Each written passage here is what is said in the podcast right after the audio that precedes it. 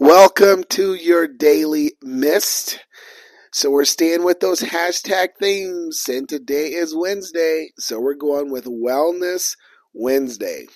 Now, when I think about Wellness Wednesday, this quote comes to mind. It's pretty powerful, so listen up. If you don't make time for your wellness, you'll be forced to make time for your illness. Yeah, I said that right. If you don't make time for your wellness, you'll be forced to make time for your illness. Now, you may have heard or seen that quote somewhere, but not only is it true, but it is key to preventing illness. Now, some of us don't even really consider certain aspects of our health until they become less than optimal.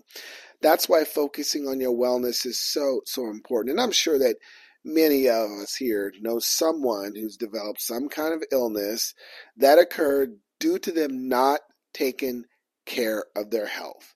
I know I certainly do. Even as a performer, former athlete, I've lost teammates already, you know, athletes who were some of the best in the world who neglected their health after their career and unfortunately suffered consequences that may could have been under their control. That's why wellness is so important. It's a very important word to really think about, and it represents what you need to focus on.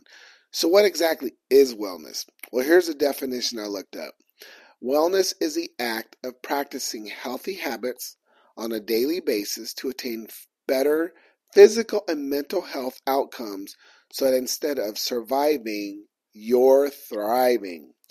So, to understand the significance of wellness, it's important to understand how it is linked to our health. I mean, our wellness has many components to it. And sometimes we can do everything right in our life by staying physically and mentally healthy and still get a medical diagnosis that changes everything. But see, what I've learned though is this that you can focus only on what you can control.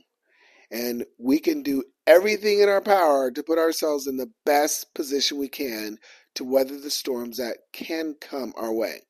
So the good news is that we can control a lot of things. That's why I said yesterday, I think I said this yesterday, we control what we put in our body and what we do with our body. So the questions are how are you doing taking care of yourself? Are you eating well? Are you exercising? Are you practicing enough self care and taking care of your mental health? Please value your health. I'd love to hear from you. Let me know what you're doing. Let me know what's working. Let me know if you're struggling with this, what stopped you from prioritizing your health. So have a great day and take care of your wellness.